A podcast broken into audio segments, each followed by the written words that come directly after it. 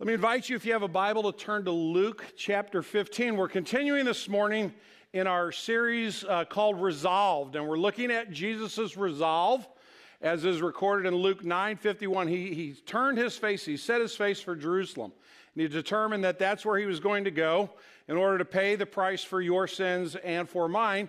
And so the series is kind of following the journey to Jerusalem because not only was Jesus resolved to go to the cross, but he was resolved to teach us He's resolved to point out some things we needed to see. He wanted to, to do some activities that would be helpful in our understanding of what it means to be in a relationship with Him. And so we're kind of following Jesus along on his way to Jerusalem. This morning, actually, sorry, before I go any further, in, on, under one of the chairs in this room somewhere, there's a $10 Starbucks card. So you might want to reach under your chair and see if you find it because it's, it's under. Oh, wow, there it is right there. Unbelievable. The rest of you stop. Everybody's like, oh man, I can't believe it. That was, I actually had to, I knew where it was, but I actually had to coach the person in the last service because they were like going like this and they weren't getting close to it and I knew it was there. So, anyway, uh, how coincidental that that was under your chair. Uh, we might come back to that later on in the sermon.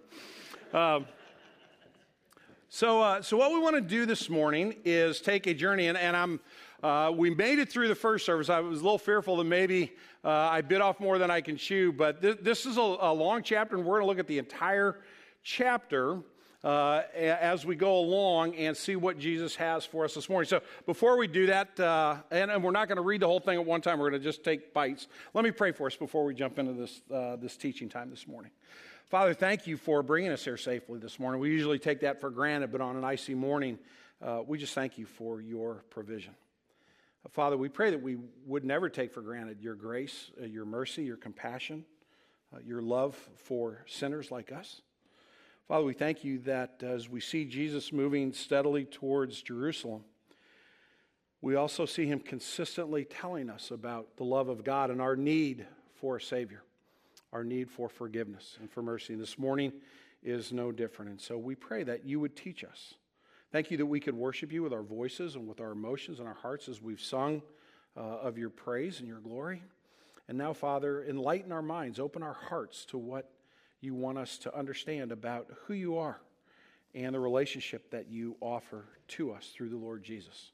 Father, I pray that you'd forgive my sin. Please don't let me stand in the way or be a hindrance of anything that you want to teach us this morning. We pray in Jesus' name.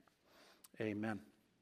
So typically I read the verses and then I give you the sermon in a sentence, but because we're a little different this morning, let me just tell you right off the bat where we're going.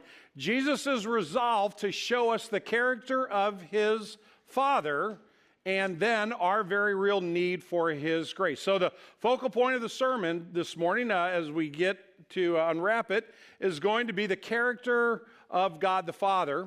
And then as we understand that character, then we're going to look at our need uh, for his care. We're going to be very thankful, hopefully, by the end of the sermon, that God is who he is. Uh, there are going to be seven stops along the journey of chapter 15. So if you're one of those folks that likes to know kind of how's the pastor doing as far as the time and where are we and are we going to get the lunch on time, you're going to miss the first period of the Blues game by being here. So just put that out of your mind and don't worry about it. Hopefully you recorded it like I'm recording it. Uh, but we're going to have seven stops along this journey. And the first stop we're going to call self righteous grumbling. Look at verses 1 and 2. Now, the tax collectors and sinners were all drawing near to hear him, that drawing near to hear Jesus, right, and his teaching. And the Pharisees and the scribes grumbled, saying, This man receives sinners and eats with them. Now, before we're, we're too harsh on the Pharisees and the scribes, let's be honest about this. The tax collectors were a rotten group of people. If you lived in Jesus' day, you probably wouldn't like the tax collectors either. Now, as it gets closer, to April 15th, I know we, you know, most of us don't like the tax collector, but this is a radically different scenario. Jesus' homeland had been invaded and conquered by the Romans, and the Romans were the ones that were levying the taxes. But the Romans figured out pretty quickly if they could get nationals to collect the taxes, or if they could get people from the nation of Israel to collect the taxes for them, and they were just the muscle behind the tax collectors, that things would go better. So if you're a Jewish tax collector and you're going to collect a bill, and a man, I'm going to say your bill is $100, and I'm the tax collector, and I come and I tell you you owe 150 and I give the 100 to the Romans and I put your 50 bucks in my pocket, right? So I'm, I'm a liar, I'm a cheat, and I'm a thief. So it's not like tax collectors were just wonderful folks that everybody liked. And this notion of the sinners kind of is a, is a broader net thrown to cover a whole host of folks, but people that pretty much are not known for loving God or caring anything at all about God or His law, and they, and they tend to live lives that are pretty raucous, pretty rebellious, and they, they kind of, you know, the good folk think they kind of deserve the title. So before we're too hard on the scribes and Pharisees, they, these folks really weren't that good. In fact, there was a rabbinical saying in Jesus' day that went like this One must not associate with an ungodly man. Now, that's not in the Bible anywhere. Don't try to look it up. You can't find it. That was part of the Jewish tradition. But the notion was if someone is, is, a, is an out and out sinner, they're a tax collector, you stay away from them. You don't go anywhere near them. Now, obviously, in this verse, Jesus associated with sinners. Jesus associated with tax collectors. He welcomed them into his teaching time, right? So they were all drawing near to hear him. They're like, this guy seems different. What does he have to say? And Jesus wasn't saying, hey, don't get too close. I don't want anybody to take a picture of me and put it out there on Snapchat or you're standing next to me if you're a tax collector. Jesus said, come on in. You need to hear this. Well, you welcome, sit down, and, and pay close attention. When they invited him into their homes to eat, he didn't go, I could never go there. He said, What's for supper? Right? He gladly engaged with this group of people. And so the scribes and the Pharisees start, know, what's Jesus doing? But they didn't do it away from Jesus because clearly Jesus overhears them because the rest of chapter 15 is his response. So it's like I used to do when I coached hockey. I would, if the referee was kind of right there and the other coach was right here, and I didn't like what the ref was doing, I would look at the coach and I'd say, "This guy's calling a terrible game. How, where did he go to refereeing school?" And the ref would say, "Coach, watch it. I hear what you're saying, and I would say, innocently, I, I, I wasn't talking to you. I was talking to him. You better believe I was talking to him, right? Jesus is no dummy, right? He gets it. He knows they're talking to him. And so he offers a response. So our first stop is the self righteous grumbling. Our second stop is Jesus' first response. And in, in a way, Jesus is going to let the Pharisees and the scribes play God. What he's going to say to them in telling these next two stories is what would you do if you were God? Or if you were God, who or what would be most valuable to you? So listen to verses 3 through 10. So he, Jesus, told them this parable What man of you, right, having a hundred sheep, if he lost one of them, does not leave the 99 in the open country and go after the one that is lost until he finds it? And when he has found it, he lays it on his shoulders, rejoicing. And when he comes home, he calls together his friends and his neighbors, saying to them, Rejoice with me, for I found my sheep that was lost. Just so, I tell you, there will be more joy in heaven over one sinner who repents than over 99 righteous persons who need no repentance. Now, Jesus isn't suggesting that we don't need repentance and that we could actually be righteous. He, he's challenging the fact that they think they're righteous and are in no need of repentance. Or, what woman having 10 silver coins, if she has lost one coin, does not light a lamp and sweep the house and seek diligently until she finds it. And when she has found it, she calls together her friends and neighbors, saying, Rejoice with me, for I have found the coin that I had lost. Just so, I tell you, there is joy before the angels of God over one sinner who repents. Jesus is saying this. He's saying lost sheep are valuable to their owner. And we might be sitting there going, well, if you have 100, what's the big deal about losing one? Well, if you lose one, what happens if you lose another? And, and then you don't care about that one, and then you lose another. Eventually, even if you have 100 sheep, you're going to run out of sheep. And if you're a shepherd, your whole livelihood depends on you being able to take care of the sheep. Your whole family is trusting you to be good at being a shepherd and not lose one sheep. This one sheep is of great value. This woman's coin that is lost. The, the picture here is that this is a person not of a lot of means. She's, she lives pretty simply. She lives in a small house and she has 10 coins, and each coin represents a day's wage, right? So she has 10 days worth of savings in the bank. What do people tell you now? Your financial planners say you're supposed to have like three months of income and savings in the bank in case disaster strikes, right? She could last for a couple of weeks, maybe stretch it out to three. She's not a rich woman. And so losing one of these coins is tantamount to a financial crisis. And she lives in a small house that doesn't have big picture windows like ours. She has to light a lamp. She has to burn a little money. She has to get some oil, light a lamp, and she sweeps and she looks everywhere. She looks diligently and she finds it. Why? Because it's valuable to her. There's some serious seeking going on here. It's fine that we have the 99, but we need to find the one. The nine coins are safe, but we must find the lost one, right? I noticed when I mentioned that under your chair there might be a $10 gift card, I didn't see anybody that just kind of kept sitting there like this. Pretty much everybody went like that right away, right? Why? Because the $10 gift card from Starbucks is, is valuable to a lot of people love Starbucks. Do you like Starbucks? Do you, or not? Because here's the deal. If you don't like Starbucks, I got a plan for you. You could probably sell it to somebody in here for $9 because they'd like to get a, a do, put a dollar in the offering church and you got eight bucks in your pocket you didn't have when you walked in this morning. Any way you slice it, it's valuable to you, okay? Any way you slice it, it's valuable. We, we assess value to things. And what Jesus is beginning to, to unpack for these guys is that, that even the smallest, even the littlest thing, even, the, even, even those that maybe we don't think are valuable are actually valuable to God. And so, what happens when both are successful? They celebrate. They call their friends, they call, call folks to witness the joy, and there's some serious celebrating going on. It's about a month ago, Cindy lost a, a set of keys that uh, were work keys. And we lost them for about three days. And, and we searched diligently and we lit a lot of lamps and we, we got a lot of sweeping and we looked everywhere in our house for three days except the spot where the keys were because obviously it took us a while to find them. But eventually she found them. And, and she came kind of running up the stairs, and Cindy and I are, neither of us really run up the stairs anymore, but she kind of came running up the stairs, and, and I can hear it. I found him, I found him, I found him. And we kind of did a happy key dance in the bedroom, right? It was just kind of, you know, thank goodness we found him, right? You celebrate when something of value is returned. And what Jesus is saying is, is, is we're going to celebrate. Now, I mentioned one rabbinical saying. There was another rabbinical saying in Jesus' day about what brings joy to God. Listen to this rabbinical saying There is joy before God when those who provoke him perish from the world. Right? So, what the rabbis thought about you, if you weren't meeting up to their standards, was God despises you so much that when you die, he is most happy right? How that should be the theme of Green Tree Community Church, right? What a welcoming church this is. You can see why people who were who were sinners and tax collectors had had and I'm not placing them as victims, but they had no opportunity to repent because no one wanted to welcome them back. And the second stop along the way, Jesus says, Well, I'm going to let you play God for just a second because Jesus turns this on his head. Rotten folks are valuable to God. And, and, in heaven, there's a repentance dance that goes on. There's more joy before God. There's more joy before the angels of God when someone comes to their senses and sees their need for a Savior and a Redeemer. What would you do?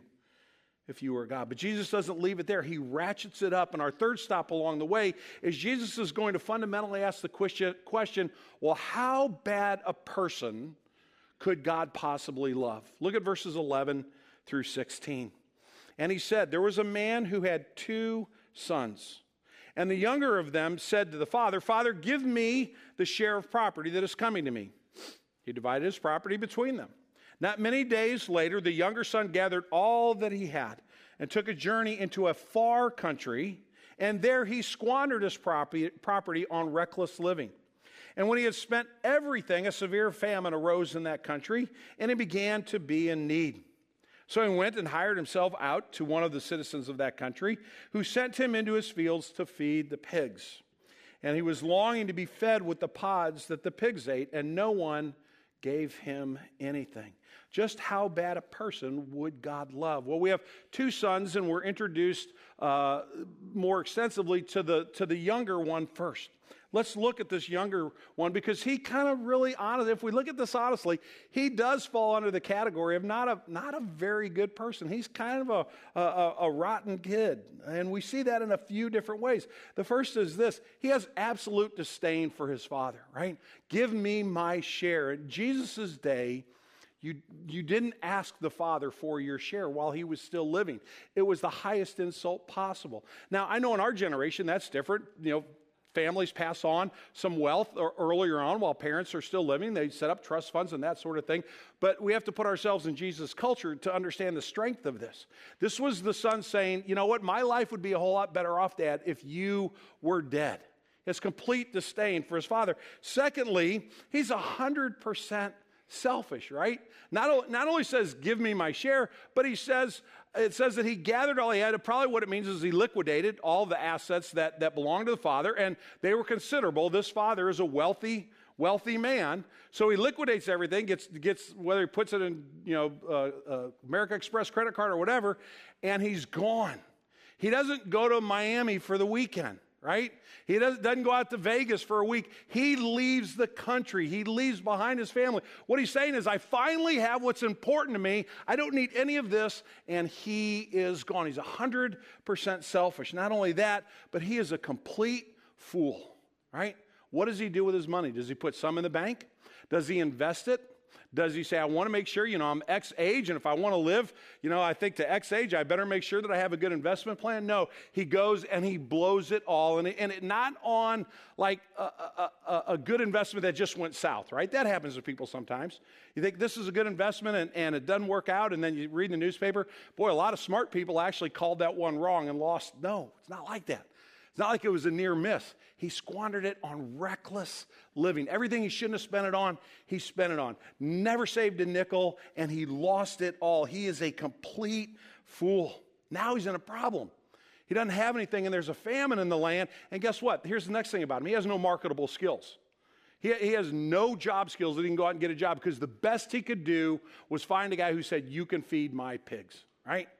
Now, I'm pretty convinced that almost every human being walking around the planet could do that. You don't have to have a lot of skill to be able to feed pigs.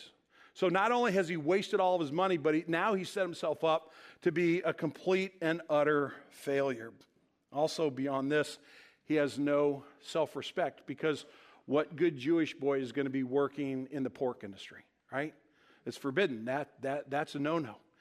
And he literally comes to the point where he says, Doesn't matter what my heritage is, doesn't matter what my background is, I'm just trying to keep body and soul together. I think it's safe to say that if a friend of yours came to me and said, came to you and said, Let me tell you about this child of mine, or, or let me tell you about my niece or nephew that acted this way, we would probably come to the conclusion that that wasn't a very good kid. How bad a sinner is it that God would love? Because most of us probably think, well, when the famine came and when he had to be with the pigs, he kind of got what he deserved, didn't he? That is the temptation for me to think that way. And yet, the story doesn't end there. Our fourth stopping point of the seven along the way is that Jesus reveals a glimmer of hope. Look at verse 17 through the first sentence in verse 20. I love this way it starts out. But when he came to himself, right? It's like he woke up and it wasn't good what he saw, but he's beginning now to kind of deal in reality. He said, how many of my father's hired servants have more than enough bread? But I perish here with hunger. I will arise and I will go to my father and I will say to him, Father, I've sinned against heaven and before you. I'm no longer worthy to be called your son. Treat me as one of your hired servants. And he arose and he came to his father. As I said a moment ago, I think reality began to set in. And some of the things that he was taught as a child began to come back to him because he certainly had time to sit and think about the mess that he had created for himself, right? And as he thinks, he begins to reason and remember. And I do believe that he's not flippantly saying, Oh, I know what I'll do. I'll make up this great speech and dad will have to forgive me. I don't think that's the tone of this at all. I don't think he's figured it out all the way yet, but I think the light is starting to come on and he realized that he's culpable for his sin. And yet he also is beginning to think about what? He's beginning to think about his father's character. I read a great quote this week. I couldn't find the author, uh, but it goes like this Sometimes we must be hurt in order to grow. Sometimes we must fail in order to know. Sometimes we must lose in order to gain because some lessons in life are best learned through pain. Now, we're not talking about pain that if I'm being victimized by someone, if I'm being abused by someone, if I'm being taken advantage of, we're not talking about pain that someone else causes. We're talking about the pain that we bring on ourselves by being foolish by being, by being short sighted, by being naive, right? And we've probably all been there if, we're more than you know 10 or 15 years old. Uh, and those of us who are younger than that, we'll get our turn here. It'll come along, right? Uh, but we could probably say amen to that. You know, the hard moments when I've made bad decisions and I've, I've kind of had to kind of stand up and realize that those maybe have been most helpful for me. I believe he's beginning to deal with his own sin and he's beginning to credit his father with uh, some real character. And so he says, I'm going to go home and see if I can become a servant. And as he does, he so he says he gets up and he goes to his father and he runs smack dab into the depth of his father's character and the depth of his father's love. That's our fifth stopping point on our journey this morning. Look at the second uh, part of verse 20 through verse 24. So he rose, came to his father, but while he was still, the son was a long way off, his father saw him. And he felt, look at this word carefully, he felt compassion. And he ran and embraced and he kissed him. And the son said to him, Father, I've sinned against heaven and before you. I'm no longer worthy to be called your son. But the father said to the servants, Quick, bring quickly the best robe and put it on him, and put a, ring on his hand and shoes on his feet, and bring the fatted calf and kill it, and let us eat and celebrate. For this my son was dead and is alive again. He was lost and is found. And they began to celebrate. Look at the reaction of the father. First of all, you get the notion that he's on the lookout for him, right? Because he sees him a long way off. You get the sense that maybe once or twice a day, dad kind of went out to the front porch and took a look to see if, if this might be the day when, when younger son came home. And he spots him a long way off. And then he did what no dignified man of his standing, again, this is a very wealthy man. He, he's one of the leaders in his community, economically, morally, every way you want to cut it. He pulls up his robe and he runs to his son, who he could probably smell before he saw. Because his son has come from nothing and he's come from the pig pen. And he is a mess. He is a, a complete, my, my, my grandma say, he's a hot mess, right? He, there's nothing good about this kid. But the father runs. And then he doesn't stop short and go, whoa, let's get a shower. let's get you cleaned up a little bit. I, I, want to put a robe on you, but I don't want to soil the robe, and, and uh, the ring won't even fit on your finger because how crusty dirt. Then he grabs him and he embraces him, and he kisses him. He smothers him with love. I remember when, uh, when Katie moved to Hawaii a few years ago, and, and we went about, I went about six months without seeing her. And she was scheduled to come home on a Sunday. She was scheduled to land at Lambert on a Sunday. This is back when we were over at North Middle School. Katie, if you're new, is our, our middle child, our, our, my, my one little girl. Not little anymore, but she's still my little girl. And um, so we were over at North having church, and I was preaching, and Katie walked in the back door with her brother, right? And I just kept on preaching. And then after the service was over, I greeted her. Does anybody remember that day, by, by the way? There are some of you that were here. What did I do? Do you remember? I stopped the sermon dead. And I said, Excuse me just a minute. And I ran to my daughter. I grabbed her. I hugged her. And she just was coming home, but I hadn't seen her for six months. And it was so good to see her. I'm like, you know, you, I'm sorry if this is not what the pastor is supposed to do, but I'm hugging my little girl, right? This father runs, embraces, kisses. It's not a cool reception. It's not, well, let's see what you've learned and I'll decide whether or not I'm welcoming you back. Secondly, this, this father not only runs and embraces and kisses, but he interrupts her. he completely ignores the son's speech, right? The son saying, Father, I've sinned. I've sinned against heaven. I've sinned before you. I'm no longer worthy. And it's like the son's talking over here, and the father goes, Hey, servant, come here. Go get a robe, go get a ring, go get sandals, go to the butcher shop. That calf we've been saving for a special occasion, son, just be quiet for a minute. Tell him to get it ready, and then we'll get going and we're going to celebrate. Now, what were you saying, right? And it's not that he doesn't care what his son's saying, but notice that he's so focused on his welcome that that's what's most important to him. That he makes sure that his son knows that when you come home, your father loves you. He loves you unconditionally. And he was in, so intent on his welcome that he didn't listen to the son's words. Now, that doesn't mean that we ought not repent. Don't misunderstand that. But we're looking at the character of the father here, right? I think maybe the father understood repentance better than his son even did. And so he says, bring, bring the robe, bring the rings. This notion of you, you have a position in this community. You need a robe that demonstrates that. You have some authority in our family, so you need a ring that demonstrates that. Only slaves run around barefoot. You need to have shoes on your feet to show that you are you're a free man of standing. And, and the fatted calf is we're not just having supper, we're going to throw a party. All right? The depth of the Father's love is almost immeasurable. It, it, and if we're not careful, it can almost make us angry because we think it's not what this kid deserves. And how convenient of us to think that while ignoring our own sin. Fortunately, the story continues. We see the depth of the Father's love, but there's another person that, that has to come into the story for the story to be complete because he's the person that is now heir to everything in the Father's estate. It's the older brother. And we meet the older brother in our sixth stop in the journey, and that is an unexpected answer. Look at verses 25 and 26. Now, the older brother was in the field, so he's out doing his day's work. And as he came and drew near to the house, he heard music and dancing. And he called to one of the servants and asked what these things meant. And here's the unexpected answer. And he said to him, Your brother has come, and your father has killed the fatted calf because he has received him back safe and sound. The story now focuses, it uh, shifts its focus to the older brother. Why is that? Well, because he's the heir of all things, right? Just as the scribes and the Pharisees were the heir of, of the law of God and the relationship with God, just as you and I, if we're believers in Jesus, are heirs of all the covenant promises. And, and his opinion towards the younger brother is vitally important. How will he react? And that's our seventh stop along the journey. We see revelation and we see invitation. Verses 28 through 32 to wrap up the chapter. But he, the older brother, was angry and refused to go in. His father came out and entreated him, but he answered his father, Look, these many years I have served you, and I never disobeyed your command, yet you never gave me a young goat that I might celebrate with my friends. But when this son of yours came, who has devoured your property with prostitutes, you kill the fatted calf for him. And he said to him, the father, to the older brother, Son, you are always with me. All that is mine is yours.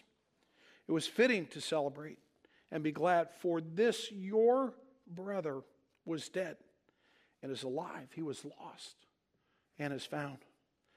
Revelation we see is, is insight into the older brother's character. Let's look at that character for just a second because it's pretty different than his father's. The first thing that's revealed about him is that he sees himself as a servant instead of a son. All these years I've served you. Some translations render that all these years I've slaved for you. In other words, the notion that he had been living under all his life was that he had to work in order to be in good standing with his father. He completely misunderstood that being a son meant that the relationship was already there. So he sees himself as a servant. Secondly, he's extraordinarily self righteous. I've never disobeyed you. This, this son of yours, this, he's awful. He's terrible. I've never done any of those things. Now, you could debate whether he's actually sinned or he has a sin or whether he's sinning at this very moment, but he sees himself as the good kid. He sees himself as the loyal one who's done everything he's supposed to do, and therefore he has the right to look down and to judge his younger brother and find him guilty. Not only is he self righteous, but he even denies kinship, right? This son of yours. He doesn't say my brother, right? Doesn't say junior, right? Now, it doesn't say the one that we used to kid around and play in the creek and get in trouble all the time, right? That no, it's your son. He denies that they're even related. Remember the rabbinical saying, right? One must not associate with an ungodly man. And finally, he simply just spews hatred, right? You've never let me have a, have a party. You, you kill the fatted calf for him. You can hear the hatred just dripping off of every word. And what the, rev, the revelation that we see is quite frankly, the older brother is just as or even more lost than the younger brother, even though he never left. He was never there in relationship with his father in the first place. And he too needed grace and mercy and compassion, even though he can't, couldn't see it. How does the father react? Does he say, I throw up his hands, I can't believe that you would act this way? No, look at the father's response. It's in the form of an invitation. Look at the very first word he says Son, right? You're my boy, right? Nothing's ever going to change that because I'm not going to let anything ever change that. Again, we come back to the character of the Father. Son, you're, you're, you're, you're a son, not a servant. And by the way, you're, you're an heir. You're not the hired help, right? You're not a hired hand. Everything I have belongs to you, right? That's the invitation of salvation, friends, in case you haven't quite gotten there yet. Everything that God had wrapped up in, in his son, our Lord Jesus Christ, was given to us in order that we could belong to God, that we could be sons and daughters and heirs instead of strangers and aliens and enemies of God, right? He also corrects his son in that actually throwing a party for your brother was the morally right thing to do. How many of you moms and dads, or how many of you ever had a mom and dad say, go to that party? That's the morally right thing to do, right? I never heard that growing up. It might have been the parties that I chose to go to, but the father saying, it, it would have been wrong had we not celebrated, right? It would be wrong. Why? Because we've received this one back from the dead. And by the way, whether you want to admit it or not, your family too, right?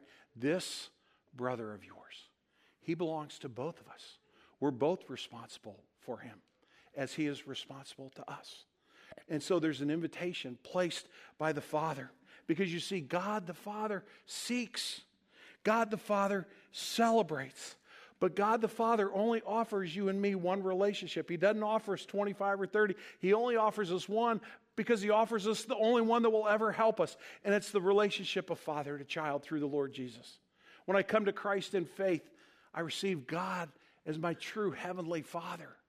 I come into relationship with Him as His Son identified through the blood and the sacrifice of Christ as one who belongs to Him. And that's what the Father offers to both of these boys a genuine family relationship based not on their actions, not good or bad, not on their activity, but on His character and on His love. The younger son behaved terribly, almost too awful to be forgiven, except for the father. The older brother shows himself to be a self righteous slave that that'll actually he harmed his own soul by looking at himself that way, except for his father. What's our response this morning? Do we believe we're valuable? Some of you may see yourself as the younger son and say, you know what, God could never love me because of all the terrible things that I've ever done. I, want, I said this in the first service. I'm going to say it again. I want to say it gently, but, it's, but honestly. That statement, God could never love me because I've done too much bad stuff, is blasphemy. As Steve Brown used to say, it's from the pit of hell and it smells like smoke because what you're saying is you're more powerful than God. What you're saying is you can do more sin than God can do grace. God forbid that if that's true, then we're all wasting our time. Right? I should be down at the Blues game watching the hockey game because that's the best that I'm going to get. Right? But God's love is so much more infinite. We see ourselves as the prodigal, so to speak. Do we understand that we actually are valuable for God? And if we struggle with self righteousness, are we willing to understand that we too need the grace and the mercy of God? You see, that's the question because the story actually ends in a question. It doesn't quite wrap it all up. I wonder if the older brother ever went back inside. Let's pray. Father, I thank you for uh, this teaching, not just to the scribes and the Pharisees of Jesus' day, but to us this morning. Lord, it's easy for us to be judgmental of people that we don't think live up to the right standards. Lord, it's easy for us to be tempted and give into the temptation of, well, that person really got what they deserved, and kind of quietly be happy at someone else's pain. Lord, it's also easy for some of us to say, I, just, I could never experience God's love because I'm just so awful. Lord, protect us from ourselves. Protect us from our sinful thoughts. Protect us from the evil one who would plant these, these terrible, terrible thoughts in our minds. And again, show us Jesus. Show us your love. Show us your grace. Show us your mercy. Father, for those of us that belong to you in faith, those of us who put our faith in you, help us to keep it there. Help us not to ever be despondent because of our sin uh, and give up or to be smug in self righteousness, but help us to be humbly gratefully, thankfully dependent upon you. And Lord, if there's anybody here today that hasn't experienced your love and your grace, Father, draw them to yourself. Let them know that they're of great value to you, that they can belong to you through Jesus. We pray in his name. Amen.